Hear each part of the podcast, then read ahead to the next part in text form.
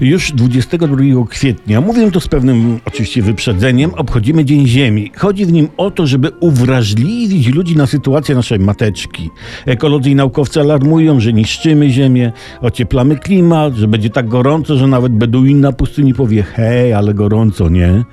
Zapełniamy Ziemię rozumianą jako lądy i wody gigantyczną ilością tworzyw sztucznych, niedostępną jeszcze w czasach Mieszka trzeciego, nie mówiąc już o pierwszym, które to plastiki dostają się do naszych organizmów. Nie wiem osobiście, czy powinniśmy się tak martwić o Ziemię jako taką samą w sobie. Ziemia istnieje od dobrych 4,5 miliarda lat. Jak ten czas leci, patrzcie, jeszcze jakby wczoraj strugała patyczka w krótkich spodenkach, a tu ma już tyle lat. Nie, nie uwierzyłbyś, gdyby to nie była prawda.